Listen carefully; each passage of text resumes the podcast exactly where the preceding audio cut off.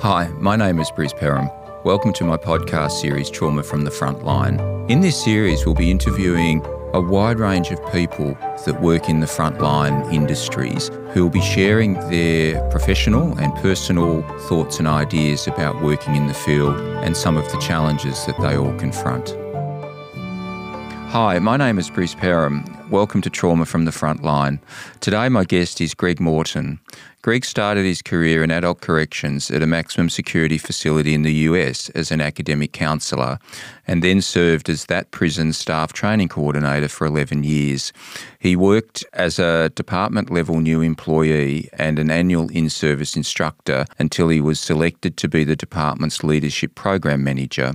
Greg has spoken at numerous conferences and training sessions, has instructed at the university and community college level, and has taught parenting classes for prison inmates.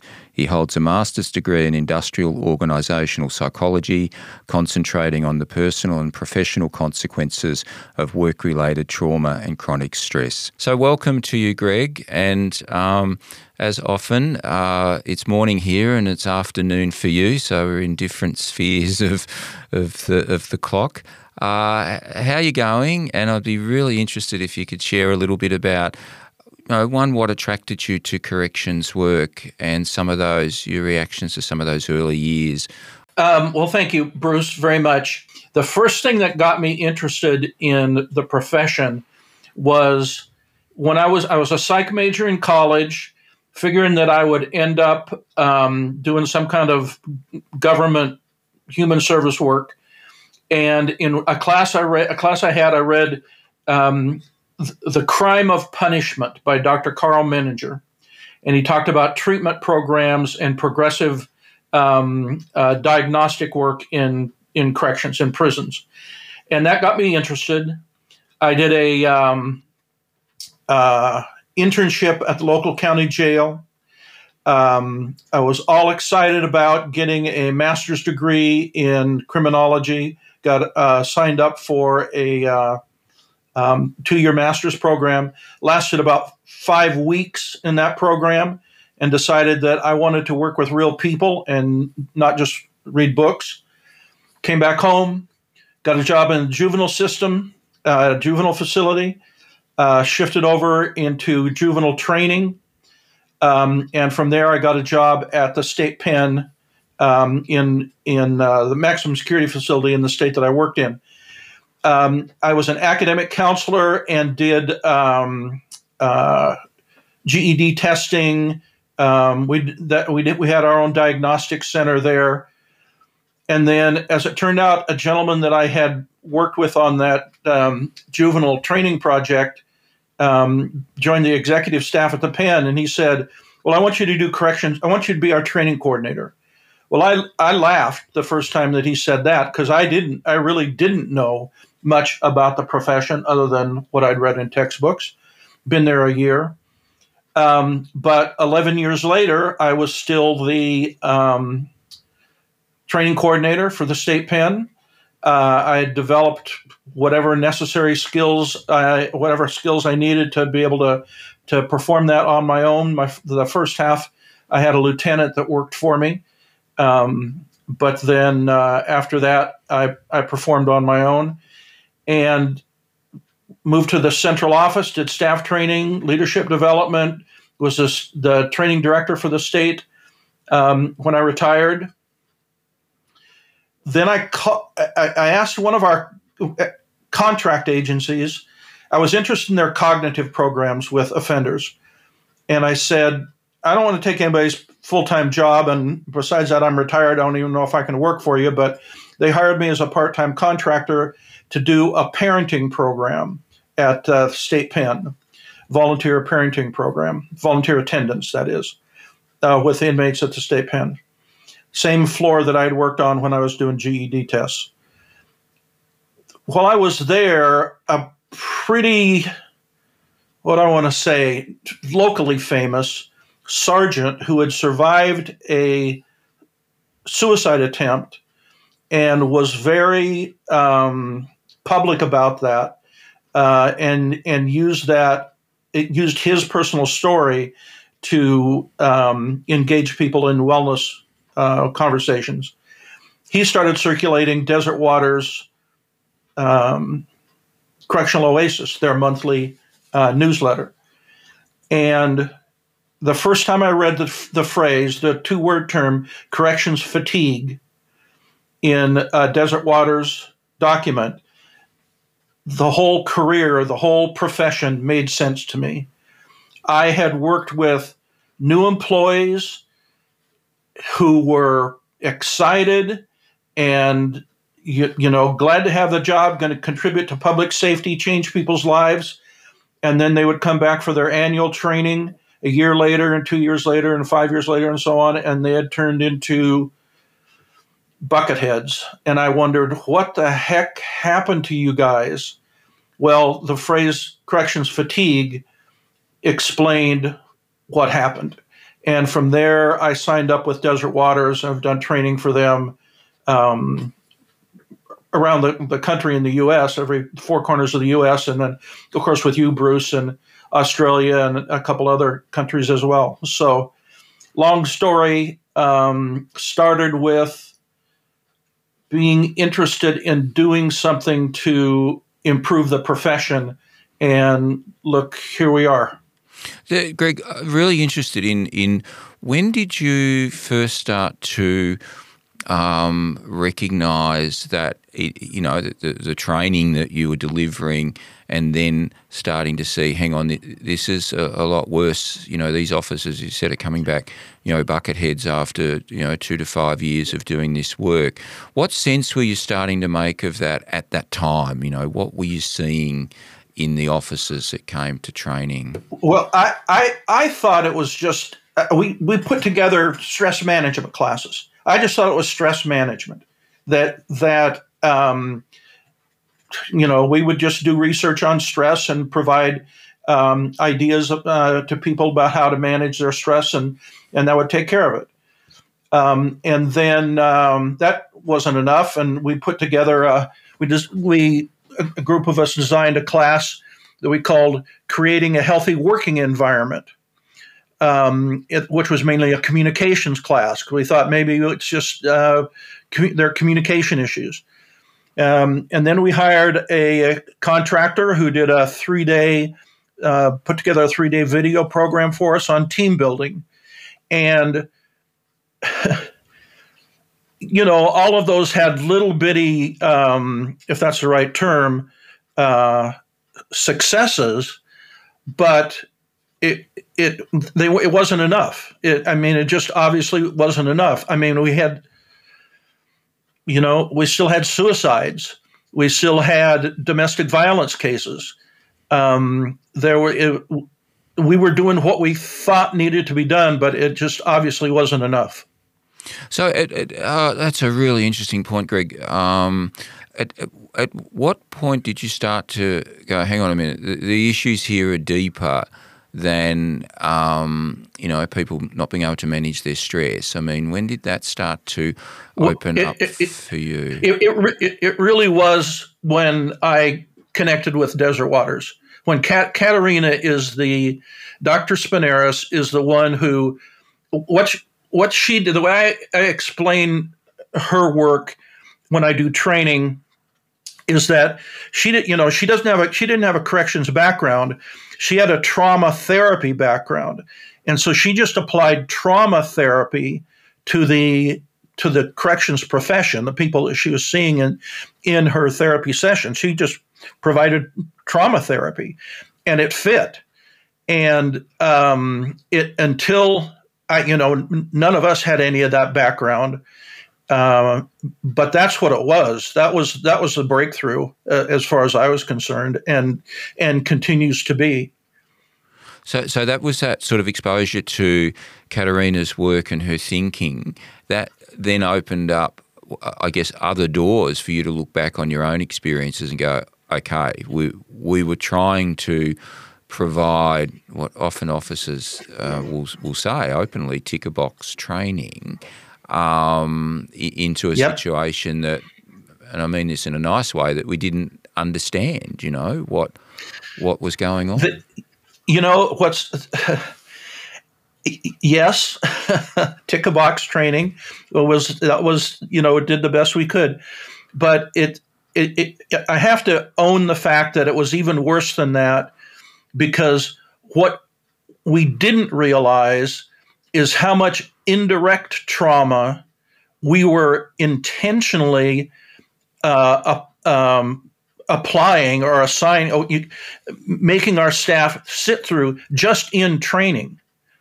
That so so in terms of awareness, what I realized was that looking back on my early um, training career when I was at the state pen, I I thought then my job was to pre-traumatize new employees to provide to give them indirect trauma experiences intentionally for the purpose of obviously creating vigilance and safety and so on.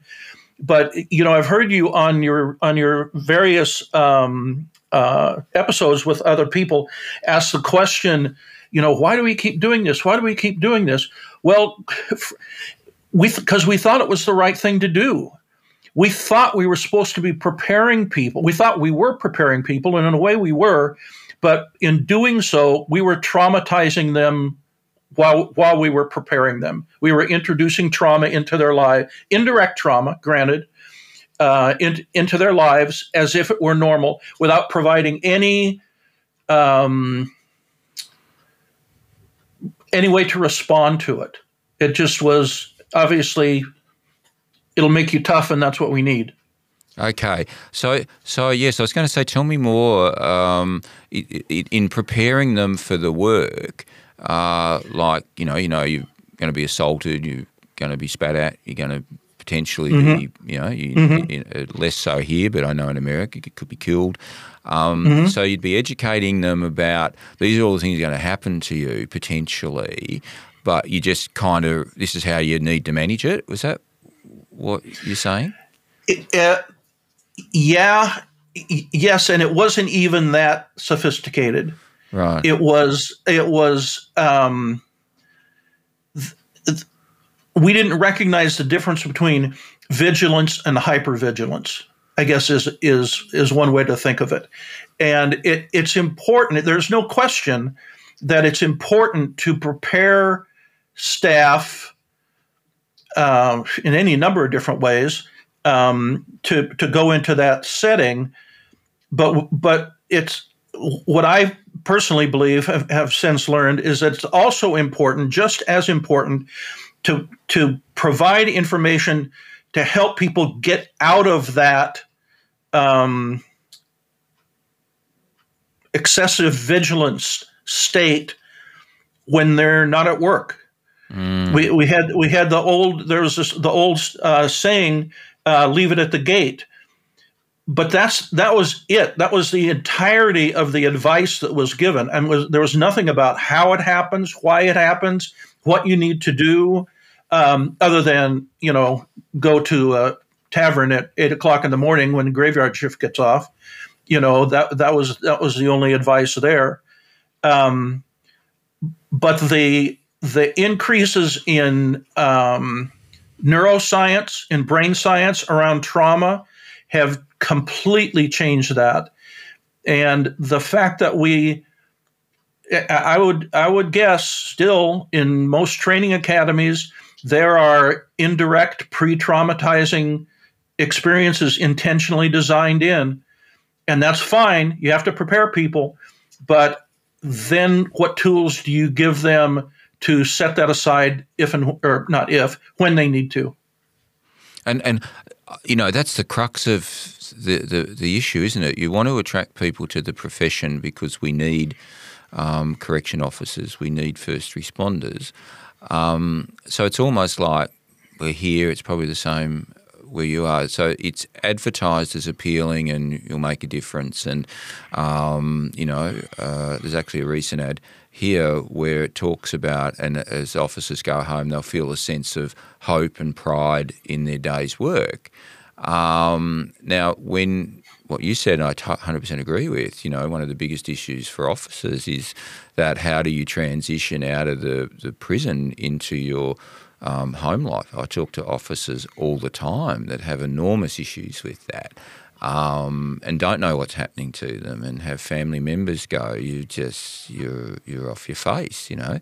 Um, and yet, so how, how do we pick up all of that, but still make it a well? Yeah, okay, it's a really good career to do. I, I don't have the answer, but really interested in your thoughts about that that dilemma of we need to prepare them, but we want them to do this job, but we need to try and help them not get PTSD. Well, I I really liked phrasing that Tim Peck used um, when you interviewed him, and several times he said, "Make it visible." And and that really it sums it up to me for the for the employee for the family um, denial kills people. Denial is uh, is one step towards uh, you know not showing up uh, the next day, um, and we need to be way past that. We we need to be clear about the potential consequences, frequent consequences that are built into into trauma work, and then what do we do about it? And there, I've got a couple ideas about that once we get to that part of the conversation. But um, be visible. The start is to be visible, visible about it, and not pretend that it's not there. It, it, let me let me let me add yeah. one more thing, and that and that is that when I do training for Desert Waters, um, I, just to agree with you, I'd say if you don't think you have corrections fatigue, go home and ask your family. if if you th- if you're in denial about it, then ask your family, and hopefully they'll tell you they'll answer honestly because they will be the ones that know. I was going to ask, uh, you know, as as a professional, um, you know, working within in the system, mm-hmm. um, did did you feel in a way that um, well, how would you put it? That the influences of the culture within the organisation kind of entrapped you as a trainer. That because um, I'm just really aware of how when you work within these systems, how um, negative comment, but just how powerful they are in how everybody thinks. I don't know. I'd just be interested in your comments about you know, if you had gone to your senior and said, I, I don't know this training's really hitting the mark, um, what would they have said? Um, I actually had seniors tell me that. And uh, so I was I was pretty lucky as far as that went. Um, and it, it, part of it came from my academic background, um, back to um, uh, Karl Menninger, and and I, I really did want to see the profession um, evolve, I guess you would say. But so I didn't have any problem um,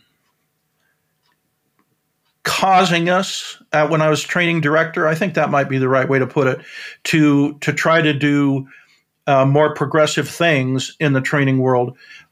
But like I said, what I didn't realize is what what we what we hadn't taken out or what we hadn't countered um, and it still wasn't. And what we what we did still still wasn't enough.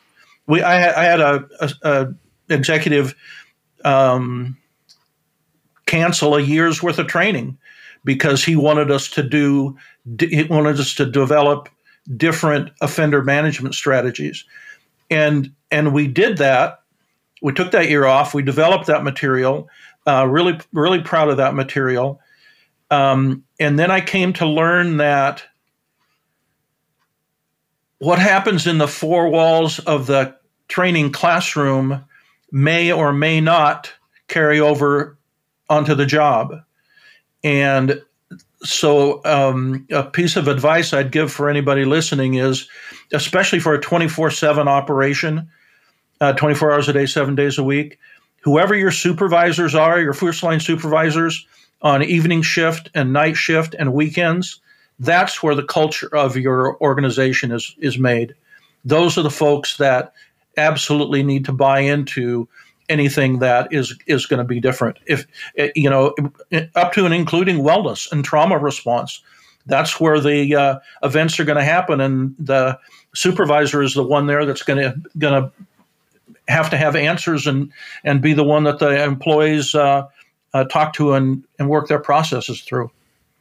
So, and, and what's your, been your direct experience of that in terms of like in in way Code Blue raises the issues of what a lot of officers, a lot of officers said to me that they didn't feel they could have those trauma conversations. You know that if they were feeling traumatized by an event, they didn't feel that generally, not everyone, but generally their seniors weren't weren't wanting to have those sorts of conversations.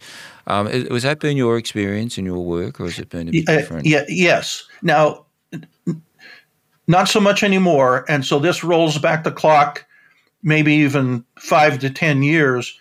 But I remember talking to a, a prison warden, a superintendent, and he said the way he put it was when he was a captain the the um, uh, critical incident in uh, uh, response in that organization was called uh, employee staff support, and um, when they had a critical incident, after it was over with, he would invite the people that were involved, the officers that were involved, uh, to see ESS, but he would always phrase it negatively.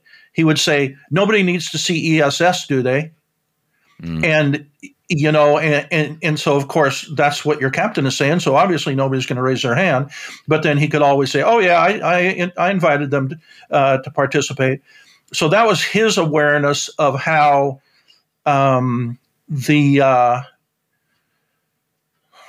like like I said that those those first line supervisors really influence the policy, and if if I mean at this point in time, the um, the the research is pretty darn clear that ongoing support uh, for staff after critical incidents, not just one time. The research is also pretty clear that one time interventions aren't aren't satisfactory and maybe even be damaging.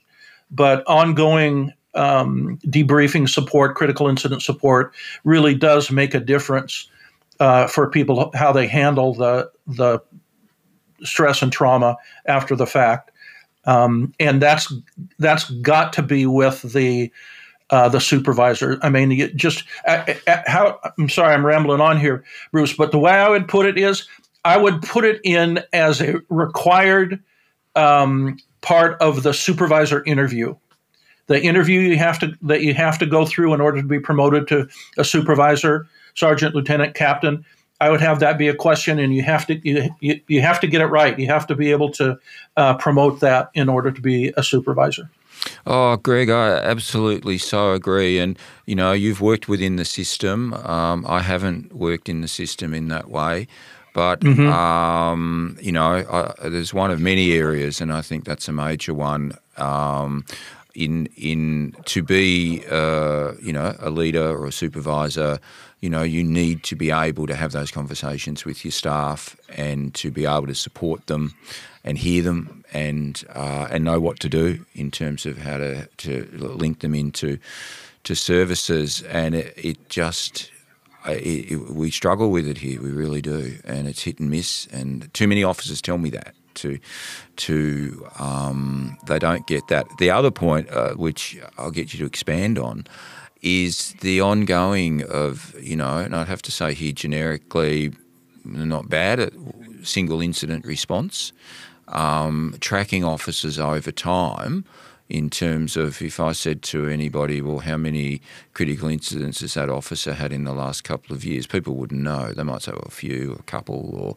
you know, there's really no um, um, well, I might be wrong, but in, from what I see, there's no real ongoing um, uh, services within that here.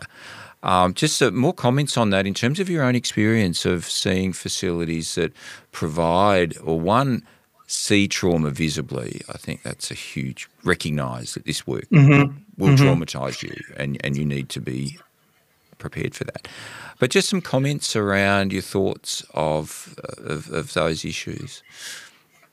The, the, the first thing I think of is um, is are your interviews with Neil O'Rourke, and and the way he put it was, well, when one thing happens, then it's over with, and you pick up and you go on to the next thing, and that is absolutely the case. Um, in, fact, if I were to critique what I my my own comments a few minutes ago about supervisors need to be on board for that, there are so many gray areas and there are so many uh, so, so, much difference um, in uh, in stress and trauma response between individuals. It it's it, it can't be easy. It can't be easy acknowledging that, or not acknowledging. It can't be easy recognizing it, um, especially when um, you know people don't want to display that that uh, what feels like a weakness. Uh, no, I'm good. I want to get. I'll, I'll, get over it. No, I'm good. Uh, no, I'm good. Um, the uh, the chat the the best leadership presentation I ever heard was of an agency director who included his own um, driving under the influence conviction as an example of um, the consequences of the profession, and he, was he was I might even say bold about it, and that's the part that the supervisor. Um, that's that's the first place that the ice gets broken, is for the supervisor to recognize uh, him or for himself or herself. Um, and again, you know, back to Desert Waters, when we do instructor training, that's one of the things we tell instructors in the agencies. You'll be paying attention to your audience of 20, 25, 30 staff presenting this material, but you'll be processing it for yourself all at the same time. Mm-hmm. Because this is this is what's happened to you, and maybe happened to you more than it has uh, the other people in the room, and that's why you volunteered to be an instructor. So, it is uh, um, uh, an ongoing process. So yeah. support supports are necessary all the way around. Yeah, and and um, Greg, you know, you put that brilliantly. It, it it is the you know to really be able to you know work with people around their own trauma. You need to be connected to your own, you know, your own personal yeah. experience. Yeah. And that's my sense, you know, that a, a lot of officers at that sort of fifteen you know, 15 plus years where they maybe are starting to move up the ranks a bit. Their whole experience has never been one of connecting with their own fatigue or their own PTSD. They've never had to do it or they've never been in a context where it's been required. So it doesn't surprise me that having those sorts of conversations, uh, they're not easy. They're not easy as a counsellor to have them. But that, um, you know, f- for a lot of those people in those positions, they do flick the EAP card. We'll go and ring them, and get some free counselling, or they're conversations that are just too hard to have. And yet, uh, you know, I, I, can talk about that, but no one ever really takes that up as mm, kind of just how it is, you know. So I'm really interested in your experiences when you start to connect with supervisors at that, or let's just talk about your own trauma. Um, what, what, how have you found that shift over the last, you know, five to ten years? Yeah, good, good question. Um, well, I, I, can give you a, a, a couple of examples, um, and they're they're good examples. Um, we have a at Desert Waters. One of our master trainers is a, a PhD warden, and she hit upon the idea when she was still working. Don't wait for the employee to call EAP. If you're the supervisor, you call EAP. You say, These are the issues that I have with an employee. These are the things I see. What advice do you have for me as the supervisor? Um, you know, potentially it leverages a conversation between you and the employee to to in, encourage um, uh, uh, further therapy if that's needed. But at the very least, the supervisor then is learning from a professional how to respond. And that's uh, that's that was brilliant. I don't i've never heard that before. You know it, have a relationship with your eap provider as a supervisor to advise you on how to work with the people that that um, that excuse me that report to you uh, that's huge Um, a second example um, that I think of is um, is that the the awareness comes to us in surprising ways. It was a captain in a training program, an instructor training program, a very sharp guy, very very sharp guy, award winning in his in his uh, organization, and he told the story about being off duty, out of uniform, and his awareness moment was when he went to get gas at a gas station and he thought he'd go in and get himself a soda or something like that afterwards. And he walked up to the door of the mini mart and he just stood there and looked in. And an older gentleman, a customer, came up behind him and said, Is everything okay? And he, this captain didn't even realize what he was doing, but he was off complete. He was off duty, completely off duty, and he was examining the environment that he was going to walk into, which was just a mini mart at a at a gas station to get himself a soda. He, you know, he had he he was carrying his on duty behavior um, uh, off duty, and it wasn't until um, you know this this other gentleman looked over his shoulder and said, "Is everything okay?" that he even realized what he was doing. And and so that that uh, once again tim peck make it visible is the more we talk about it the more bruce the more you do these podcasts the more the work gets done. The more people are given the opportunity to recognize um, to make visible um, what's happening it, it it is much more so than it ever was before um, but it's the future of the profession. I'm absolutely convinced of it. It's the pre- future of the profession, and and so I'll say one last thing and then be quiet for a second, and that is if if anybody is those who are listening to this podcast and who are early in their career if you want to be promoted i would advise you this is the train to get on this is the, um, the the employee wellness and trauma responsiveness is the part of the business that um, will make or break the future. That's if you want to be promoted, be an expert in that. That's my personal opinion. Well, I think it's great advice, and I, that's my hope. You know, that the, the, the system. I, I, think you're you're much further down the track in the US than we are here. Um, but you know, to to get some recognition around the importance of that. Just some comments. You know, like to be honest, I, have had very little interest here um, in the correction fatigue training, and you know, almost some rude responses back in terms of um, you know my staff don't need it. Um, I actually, you know, when I sent out a pack to a, a, prison, it wasn't here in Victoria, it was an interstate prison. They sent me back the pack that I'd sent out with the information with a yellow sticker on it, not anybody who put their name to it. Um, my staff don't need this stuff. so, I, I, you know, and, and, it's hard, you know, not to take it personally in a way. And I think, you know, the work that you do, that what Caterina's done, you know, the the picking up the issues of, of PTSD, of people can get uh, executed doing this work, and and all of that. Um, and yet, you know, I can't get any interest here in, in, in that sort of training. Now, while I said I take it personally, I don't take it personally as such. I take it as a reflection of, well, there's no urgency in our system here to really be concerned about the mental health of people who do this work. Uh, everyone will say they are, um, and oh yeah, that's all we think about, and that's all all we do, and we're doing this and we're doing that.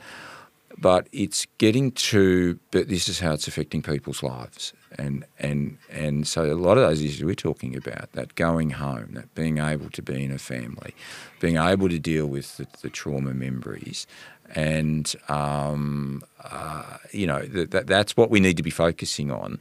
And so I'm rambling a bit now, but I'd be really in, interested in your comments about.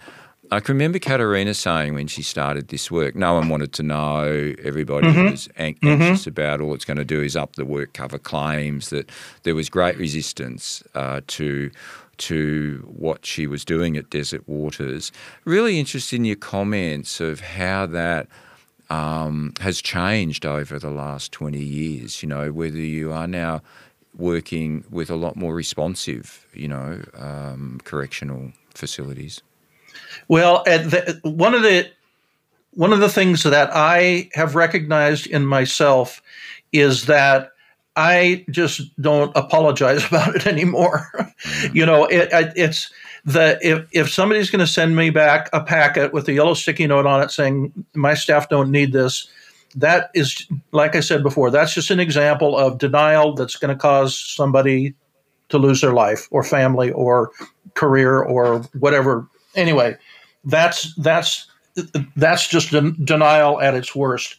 And yes, it it still exists. There's no doubt about it. I worked with I don't know how many um, instructors, uh, uh, fatigue to fulfillment instructors, and and not all of them were receptive.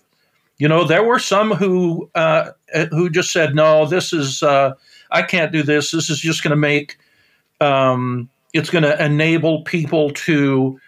Uh, to take it easy on the job. It's going to en- enable people to blame the profession for their own problems. Well, okay, I, I get that. Um, I don't know. I it, I, am not. I'm not sure. I have have a good answer to your to your question or a good response, other than just to say we just gotta keep at it. And I'm sorry about that, um, Bruce. It's it isn't you personally, of course it says way more about them than it ever does about you because they just haven't recognized it yet. Yes. Yeah. And I guess, as you said, you know, you just have to keep, you know, plugging away at it. And, um, uh, and, uh, you know, as I often talk to people, it's when you sit with people in a counselling context, you know, you, you do see it as it is. And uh, I very much see it as it is.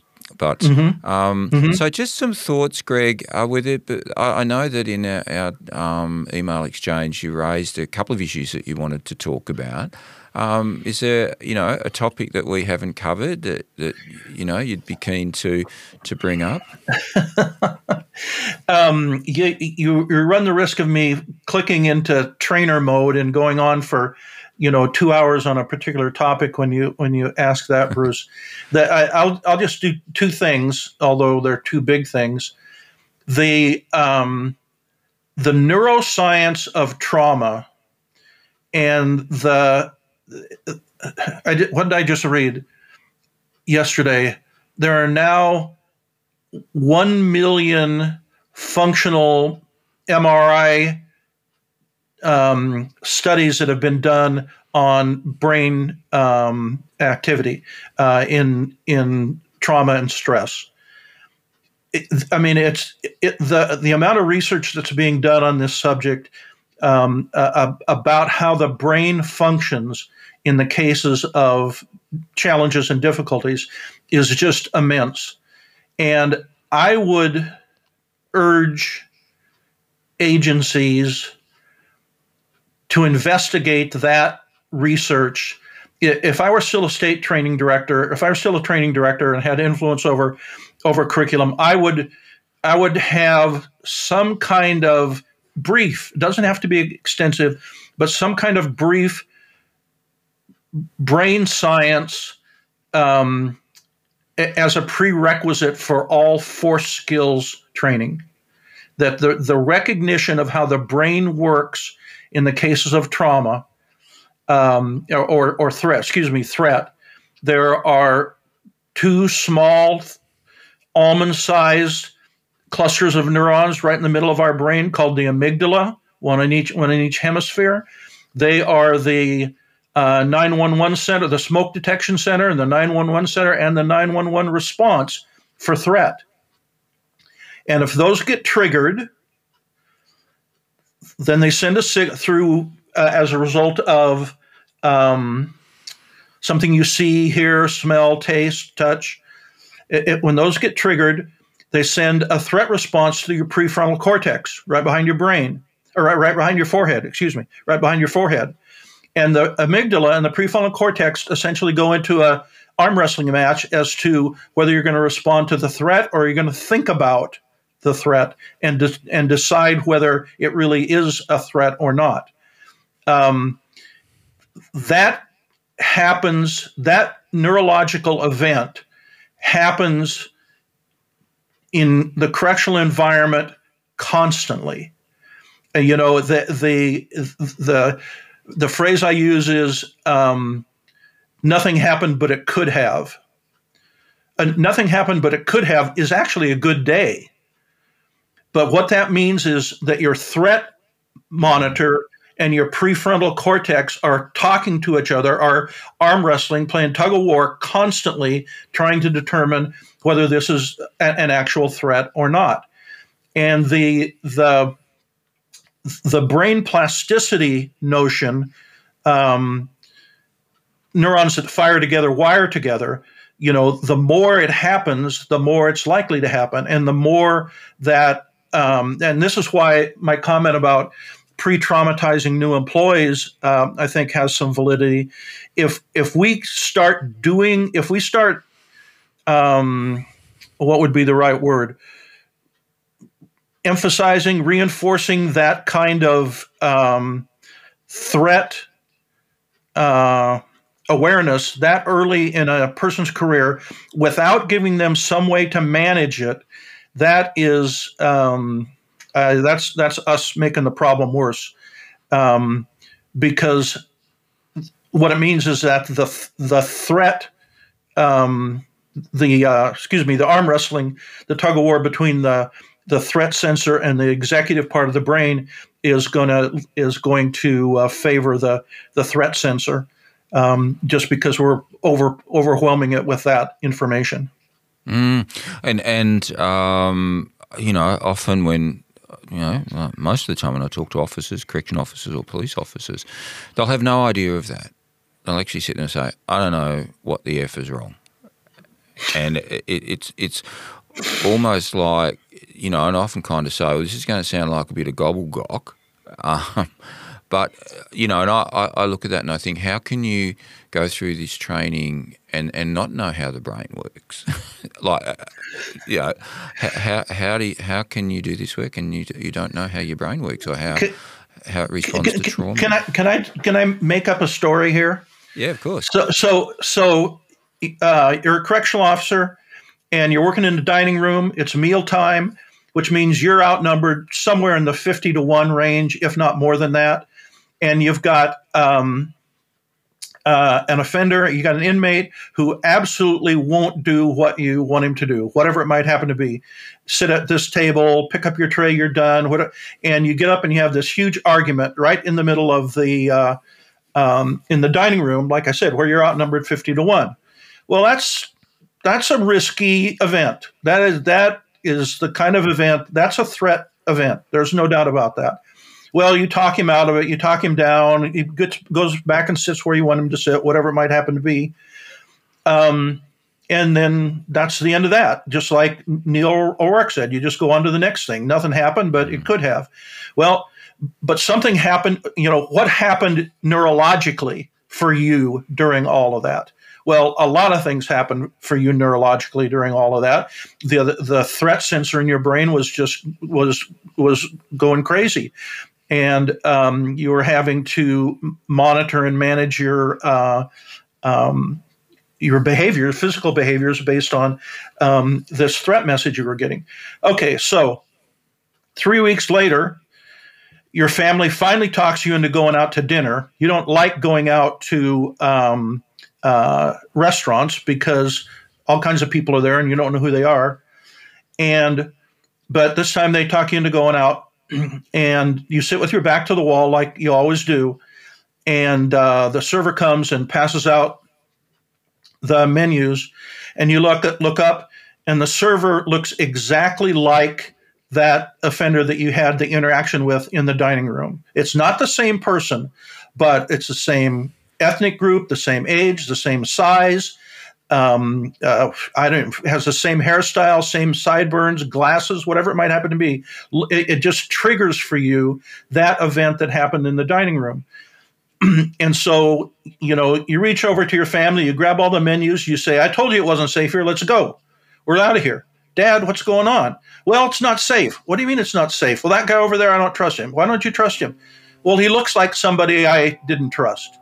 In other words, that's an example of where vigilance, which is really, real important, um, has has translated to hypervigilance and has damaged, if that's the right word, interrupted your off-duty life.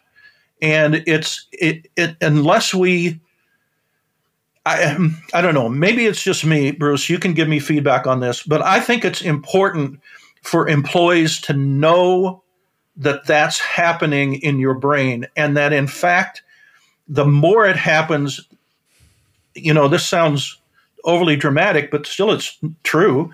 The structure of your brain changes. You know, the, the, the neurons that fire together wire together. And so the connections are even bigger and stronger um, than than they were before. And so here you are in a setting that, where there is no threat, but you have your brain has generated threat memories for you, and that changes your whole world. Mm. Oh, um, Greg, I'll give you feedback. absolutely, totally, hundred percent agree. Um, it, it, it, you know, th- th- these are, are complex reactions that people have to trauma, and we need as counsellors, as trainers, we need to get some understanding of. It's really in a way what the whole podcasts are about. In in that I, I recognise that, and this isn't a criticism necessarily, but we can't rely on our employer to provide what we need in the mental health space to the nth degree. And we really need to get out ourselves. If we work in these frontline or counselling or whatever, we work in these frontline occupations, we need to go and find it out ourselves about how our brains work and what happens when you respond to trauma. And so, you know, interviewing people and talking about that the whole aim of it is to give people. Well, I didn't know about that, I didn't know that that type I, I com- of therapy. I completely, existed. I completely agree with you, and excuse me for interrupting because that that's the next step in that story that I tell sometimes is that at, you're in the dining room and you talk this guy down, and he sits down and you finish the meal. What are you supposed to do with that? Are you supposed to yes. call call your supervisor and say, "I almost had a fight in the dining room"? Well, did you have a fight in the dining room? No, I didn't have a fight in the dining room. I talked him down. So you did your job then, and you're calling me for what reason? You know, so you're right. I mean, there, there, the nuances of these events are are intense, and just because nothing happened that we could see doesn't mean that nothing happened internally. Yes. And again, Tim Peck, make it visible. Make your mental health visible.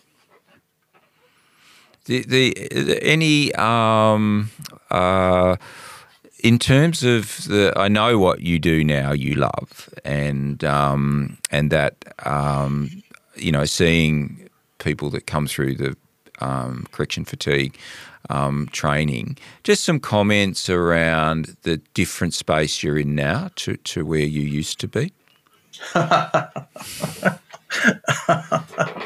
well, I feel I feel um, embarrassed and um, chagrined at the uh, negative contributions I made. But you know, there you go, live and learn, I guess. But you know, I, that that minimizes it. No, I, I I really wish there are many things I had done differently, but I'm just absolutely blessed to have. Uh, encountered Caterina and Desert Waters and and and done that kind of work. You know, a conversation like I recounted that captain standing at the, the door of the mini mart where he's realizing that he's not on duty, but he is on duty. That's that's huge. That's life changing. You know, and mm. will it happen again? Well, it might happen again, but you know, the more it happens and the more he realizes it, the more he's able to manage it. I mean, that's just that's just brilliant. And then he's the instructor, and he passes that on to um, uh, to the people that he uh, provides instruction to.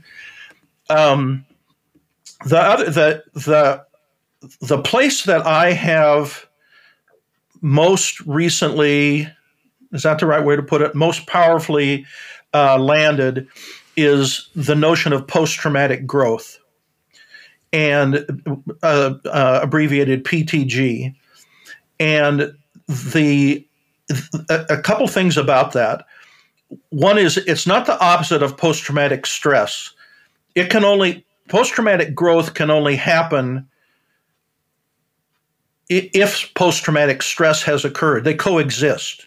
Mm-hmm. Um, the the uh, the stress event or the stress accumulation has to occur first before the before the growth can be recognized. The the second thing is this is this is obviously a um, a relatively new um, psychological term. You can tell just by the terminology, post traumatic growth, but it goes back in human history centuries, millennia. Every every um, historical myth and legend of people overcoming some uh, uh, huge trauma or drama in their life is based on post traumatic growth, and that I'm I'm starting to wonder if that concept might be our way out, be at least part of our way out of uh, the the consequences of the profession. In other words, what the the easy way, simple way I have asked it in class is, what's better about you as a person as a result of your corrections career? And because of course we spend so much time on the uh, what's you know what's worse um, what's better about you. And i literally have had supervisors say "I've never thought to even ask myself that. The um, the post-traumatic growth concept um, and again in training i would stop here and i'd spell out the authors tedeschi and calhoun t-e-d-e-s-c-h-i and calhoun uh, University of North Carolina in uh, the United States identified this concept known as post traumatic growth. And they identified five different domains that typically people um, mention, refer to when they talk about the growth they have experienced after uh, a traumatic, uh, traumatic event. I learned new skills. I have a bigger support system than I did before. Uh, I have a bigger, a, gr- a grander understanding and appreciation of life. Um, I've tried new projects. I would say, Bruce, a podcast for you is a is a post traumatic growth uh, concept, yes. perhaps, and um, a greater spiritual awareness. And so, so one of the things that, that I am trying to do for myself, did just today, and and have done in in other training classes is ask people do any of those five jump out at you as something that has grown in you as a result of this profession and the work that you have done? You have new skills that you didn't have before. Well almost certainly that's going to be the case. Uh, a broader support system. Well the potential for a broader support system is there but it depends on whether you've taken advantage of it or not, or whether a person's taken advantage of it or not. Um, a broader appreciation, greater appreciation for life. Well, that can get pretty pessimistic. Um, so that might be something to pay attention to. Um, uh, taking on new projects. Um, I used to go to um, before COVID hit. Uh, the all the retirees at the penitentiary where I worked would have breakfast uh, first Friday of every morning together and I remember sitting across the table from uh, uh, a sergeant that I'd known. I said, So, what are you working on these days? He says, Oh, I'm a gardener. You ought to see my garden. I said, What? You know, he worked in industries. He was a he was a shop supervisor in industries. Um, and, and, yeah, I said, oh, I grow my own herbs. I grow my own vegetables. You got to see the inside of my house, man. It looks like a greenhouse inside my house. It's like, okay, you know, sounds sounds good to me. You've taken on something new that you didn't that you didn't know about before. Um, and then boldly, I'll go into the to the last of the five, the spiritual connection, and and say I'm personally I'm not much of a church kind of guy, but what I have realized this is kind of back to a previous question about um, how things change for me that pretty much every word i say and or write for desert waters is these days is in the form of a prayer. It's a prayer to the people who do this work who continue to do the work um, for their health and their um, wellness, their family strength, um, that they are able to come through the profession um, with a recognition of the, of the strengths that they have gained from the profession, not just the challenges and consequences that have occurred. No, and, and um, you know, I really connect with it, and you know, and it fits in terms of the more that we bring attention to the neuroscience and the impact of trauma and high levels of stress on the brain um, which, as you said, is irrefutable. There's no debate now. It's it's it's you know it's there. Um, but the more we need to convey that we can one support people through it, and that they they can do things themselves that can put them in a better place to deal with it, and that some that, that PTG does come from these experiences that, as difficult as they might be and as challenging as they might be, you know, we do draw on them, and and you know, and yet we none of that's ever promoted. You know, um, so the, you know, you the, look at the, the, the, challenges of what to promote. You know, what, it's a great concept. The the phrase is what that people frequently use is what doesn't kill you makes you stronger. Well, that's yeah. not quite true. It's what doesn't kill you can make you stronger. Stronger, but you have to work at it. There is a struggle that's required. You can't you can't just assume that it's going to be that way. Uh, give me a couple more beers and life will be great. There there is a struggle that's built into that that results in that growth. And you know, again, back to all the like I said, all the excuse me, Bruce all the myths and legends throughout human history, none of those happen easily. That's the point. Mm-hmm. It, it, it is a struggle to get there, and you have to allow yourself the courage. You have to give yourself the permission to have the courage to take it on. Um, and it, it, and because it's a struggle, that means it's not easy. And I, I say that um, glibly as if, oh, geez, snap your finger and make it make it happen. But of course, it's not that way at all. It's hard. It's very very hard. Mm. Now, I'll, I'll, I'll, end you. Something you said before triggered a memory for me, and I'll, I'll end our, our talk with a story from me. Uh, but about, you know, you look back on the old days and where you were intentionally traumatizing your trainees and mm-hmm. how you would now, with the knowledge that you have from your work at, at Desert Waters, how you'd like to do it differently. One of my early jobs was with uh, what used to be called the Spastic Society, which is now called Scope here in Melbourne and uh, it was a full-on job. And and one of the things I was involved in, not enough, was a um, early intervention program. And these young mums would bring in their children that were just so physically and intellectually um, disabled, and um, every now and again the physio would come down and say, "Oh, you know, Mr. So and So is in tears," and I'd go down and have a, a you know a chat or ta- take them to the coffee room or, or whatever. And I looked back some years later and I thought, I never once had the idea, why don't I get these mums together and talk to them about what they're going through? And, mm. and I never thought of it. Never thought about mm-hmm. it. You know, just mm-hmm. when the physio came mm-hmm. and got me, I'd run down and have a chat to that mum. And um, and I never thought once, why don't I get these mums together for a morning tea while their children are being treated? We could have a coffee, or I never thought of it once. And you know, and I still to this day, you know, we're talking thirty years ago, forty years ago, I still haven't forgiven myself for that. But you sort of have to in a way. So, you know, we can only learn, and uh, and certainly doing these mm-hmm. podcasts, what I've learned mm-hmm. is, which I knew, there's so much to learn, and about what we're talking about. And all I'm really asking of people here is just be open to it. You know, be open to. There's a hell of a lot we don't know, and we need to find it out. Anyway, that's enough from me, and that's enough from you, Greg. It's been an absolute pleasure talking to you. um, same, same, Bruce. Same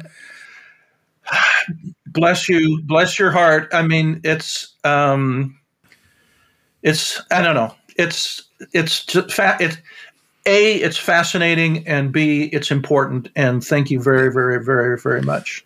No, it's absolute pleasure and. Um, you have a good night and we'll have a good day. okay, good for you. Good on you. Rock Ron. Take take Thank care, you. Bruce. All right. Bye. Bye. Thank you for joining me on this latest episode of Trauma from the Front Line. If you are enjoying this series, please make sure you follow us on Spotify or subscribe on Apple Podcasts. And if you find this information valuable, we ask that you rate the show five stars. If you would like to get in touch with me, please feel free to email me at bruce at letstalkdifferently.com.au. Until the next episode, please take care. If this episode has raised any issues for you, free counselling is available through your organisation's employee assistance provider, Lifeline on 131 114 or Beyond Blue on 1300 224 636.